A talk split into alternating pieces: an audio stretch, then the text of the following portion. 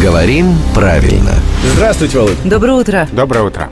Пришла весна, птички поют, э, еще немного и почки набухнут на деревьях. То тут, то там видишь, как э, идет там какой-нибудь мальчонка из э, супермаркета несет батон и крошит его птичкам. Хорошее сочетание мальчонка из супермаркета. Его вины в том нет. Э, Так вот, он крошит или крошит? Это вот наши любимые глаголы «наить», где нет единого правила, где каждый раз надо смотреть словарь. Разрешено ли уже ударение на корне или еще не разрешено? Привет глаголу «звонить».